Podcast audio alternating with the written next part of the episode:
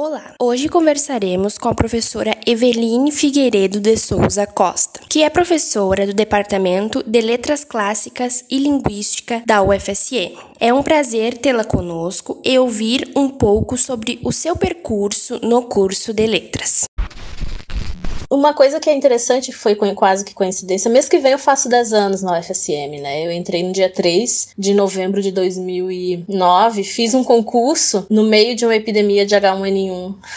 não tem como não fazer relações, né, com o momento que a gente tá vivendo agora. Então fiz o concurso no meio daquela situação. Fui chamada em, em 3 de novembro. O que eu acho interessante é que a gente ainda estava lá no 16 e no meu primeiro dia eu cheguei com minha mala repleta de livros uh, sofri bastante para subir as escadas, porque eu não sabia que tinha elevador no prédio. Fui pro meu gabinete e eu estava sozinha, porque as minhas colegas do departamento estavam participando de um evento internacional em outra cidade. Então, meu primeiro contato com o curso foi um contato assim, uh, um pouco solitário, e de conhecimento do espaço e de me imaginar lecionando no curso de letras da instituição. Eu já tinha lecionado em, no curso de letras, mas de outra instituição como substituta. Então, era aquela sensação de estar iniciando efetivamente uma jornada, né, como docente efetiva numa instituição. Eu comecei dando aula nos cursos de português, de licenciatura em língua portuguesa, e no curso de bacharelado, ministrava disciplinas nos dois, né, e fazendo a dupla dinâmica com a professora Leila Marasquim, dividindo as disciplinas de língua, né. Então passei esses primeiros anos ali com vocês, no 16. É muito interessante que no início eu me perdia muito nos corredores, porque aquele prédio é um pouco estranho, né, a gente se perde no início. Mas esse meu início nos cursos foi muito prazeroso, né? Eu sempre me dei muito bem com os alunos, eu tinha turmas muito grandes, o que isso para mim era muito legal. Eu sempre gostei de turmas grandes. E em uma ocasião eu tinha uma turma tão grande, tão grande, que eu chegava a dar aula para os alunos no Audimax, usando o microfone, porque era o único lugar, o auditório, que cabia todo mundo. E aí depois eu lecionei no curso de espanhol, comecei a lecionar essas disciplinas do noturno também. E agora, com a reformulação curricular, eu vou trabalhar com o curso de inglês. Então, atuar nos quatro cursos uh, de letras. Uh, embora eu já tivesse dado aula para os alunos do inglês que vinham fazer à noite, eles procuravam bastante.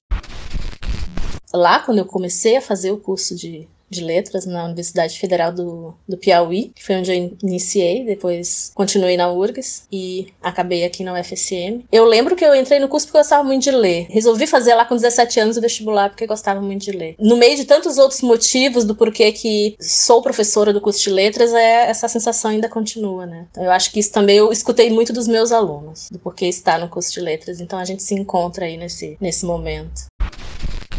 E aí depois a gente mudou pro 40 e começamos então uma nova jornada, né? Se sentindo em casa. Eu não vivi esses tantos anos de luta por ter um prédio próprio, as minhas colegas que participaram muito disso, né? Mas uma coisa que me encanta muito no 40A e do qual sinto muita saudade, imagino que todos sintam, né? É porque nós nos vemos, né? No 16 a gente não se via. A gente ficava perambulando pelos corredores, meio escondidos. E ali no 40A a gente se enxerga, né? A gente se vê, a gente tá chegando e ver nos, os vários andares e os alunos no corredor, todo mundo se vê. Isso é uma coisa que me toca muito e que me faz sentir muita falta ali, né? E aí a gente chega nessa questão do momento que a gente tá vivendo hoje, né? E eu sinto tanta falta de ver os alunos que estou fazendo uma campanha para que os alunos mantenham as câmeras abertas, para que eu consiga ver, porque eu sinto muita falta disso no início, quando eu resolvi fazer vestibular para letras, lembro nitidamente de alguém me dizer que eu não deveria fazer o curso de letras porque o professor ganha muito pouco. Então, lá atrás, eu fiz o vestibular para Federal do Piauí, onde eu iniciei o curso, e depois fiz na estadual Ciências Contábeis. Eu acho que pouca gente sabe disso. Eu fiz um ano de Ciências Contábeis.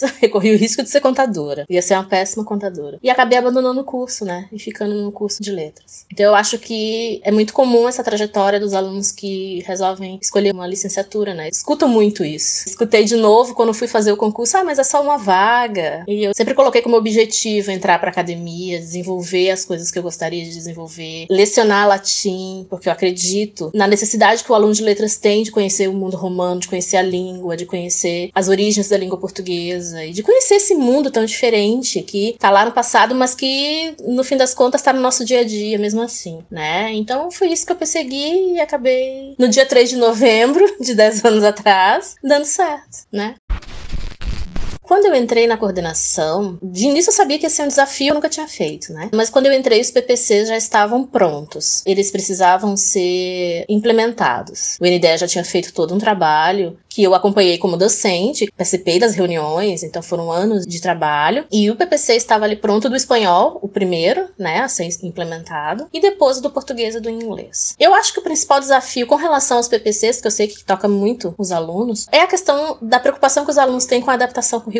E quando a gente olha para os PPCs que foram reformulados, a gente vê que realmente o NDE, que todo aquele grupo de docentes pensou realmente um curso muito melhor, grade curricular muito melhor, muito mais atualizada. Eu lembro que inclusive as disciplinas relacionadas a tecnologias digitais para educação estão sendo as disciplinas formação de professores para EAD, essas disciplinas que estão sendo agora mais do que necessárias, né, para a gente conseguir trabalhar em modo remoto. E é um conhecimento que o aluno que o professor precisa ter no fim das contas, né? Que ficava tão distante da gente agora é o nosso dia a dia. Mas para além das preocupações da adaptação curricular, porque eu adaptei aluno por aluno junto com o auxílio do colegiado. Então nós olhamos a vida de cada aluno através do histórico, conversei com muitos deles, eles tinham muitas dúvidas porque, claro, é tudo muito novo, né? Mas a gente percebe que os currículos são realmente muito bem pensados e a adaptação aconteceu. Então lidar com essas questões porque, e elas ainda estão aí, né? O NDE vai continuar trabalhando, acompanhando. No final das contas, o dia a dia da coordenação e, e, o contato com os alunos é a melhor é a melhor coisa. Não tinha tido essa experiência, mas realmente foi o que ficou para mim depois de ter saído da coordenação, saí há pouco tempo, né? É justamente esse dia a dia, esse contato com o aluno, com a equipe da coordenação, né? A gente tem sempre aquele dia, todo dia o, o objetivo sempre é resolver as questões dos alunos, né? Não deixar para depois, claro, o nosso limite assim de que é possível fazer, que a legislação deixa fazer e sempre com uma conversa muito próxima com os departamentos, com a coordenação do bacharelado, com a coordenação do EAD. Então a gente funcionava como um organismo só, né, pensando sempre nos alunos. O dia a dia era sempre um desafio, mas sempre também uma coisa muito muito boa.